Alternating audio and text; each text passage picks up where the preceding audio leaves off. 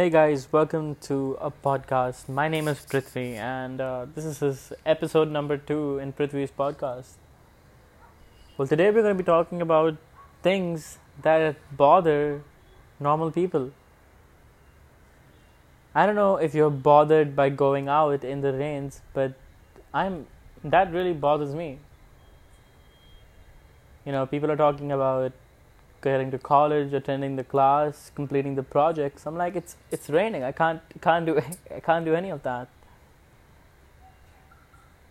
Yeah, I think the rain is just such a good crutch if you're a procrastinator that you could just like anytime it's rains. I don't know, but the weather is pretty good uh, compared to how it's like in the summer.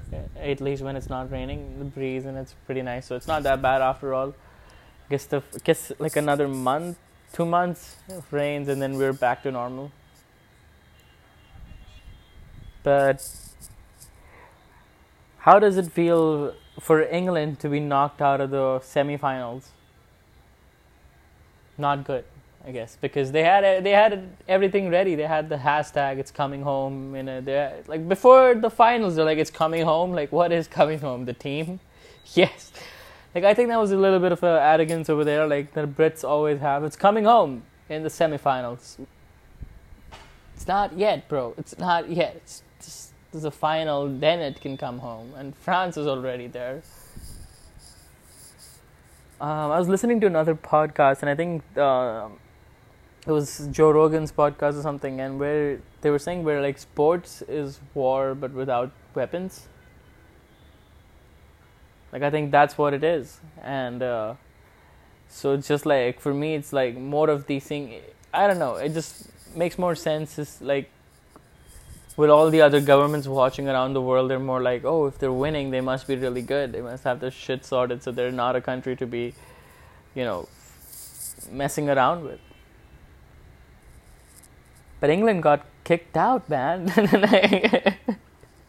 but uh, I don't know the the commentary I was listening to in Mumbai at 10 HD.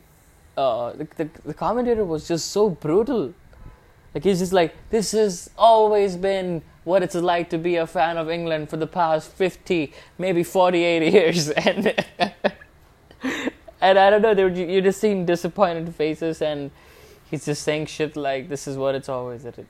This is it. There's this generation and i don't know he put a lot of pressure on the team i guess. But i guess that's the sort of pressure you have to deal with when you're playing the world cup. But the commentator was just brutal man. They're way more brutal than cricket.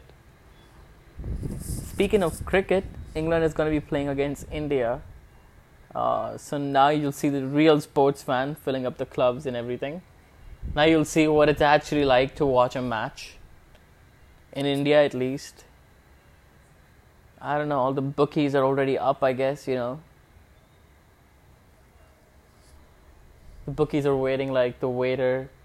Like you wait to get to hear your name called out at a club so that you can get in. You know, like here I am. Whatever.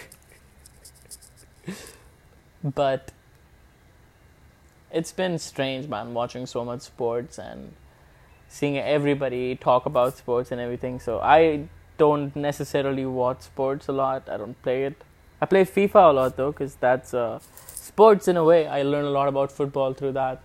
The manager mode is damn realistic, man. So there's a lot of things I know which the average football watcher might not know. You know, like I know when a manager sends in a substitute for at like 10 minutes before the match is about to end, the entire plan of the substitution is to create opportunities and to shoot goals. That's the reason why he's been substituted. That's 90% mostly the case what's happening. So I know that.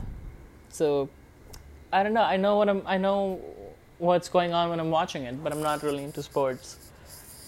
I think cricket when I watch cricket, I can watch cricket at any time and know exactly what's going on because I've been watching that game for so goddamn long.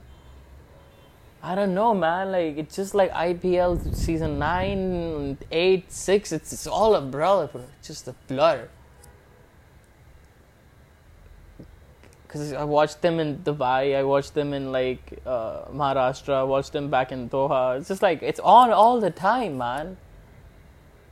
I don't know, like in the U.S., they had the. I, I think they recently had the 50th Super Bowl.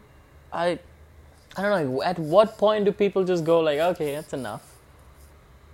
We had 50 of those things, like you know, like I, I don't know when, when is, so that saturation will come, and I don't know. Maybe at like IPL season 20 season 97 people are just like okay i think i think we know what's going on chennai always wins like okay so i don't know it just seems to be going on for a long time and seems will be going on for a long time i guess i don't know but like watching fifa and the ipl and i just see vivo every goddamn where i don't know man vivo is, seems like the company that might be from Black Mirror. It just seems one of those companies that's suddenly everywhere.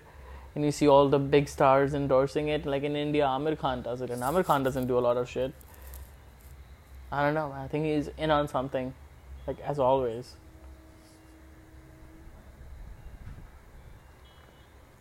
Well, that's today's episode. Thank you so much for watching. Tune in later for episode number three. Thank you. If you got anything to say, follow me at Instagram at Prithvi Tul.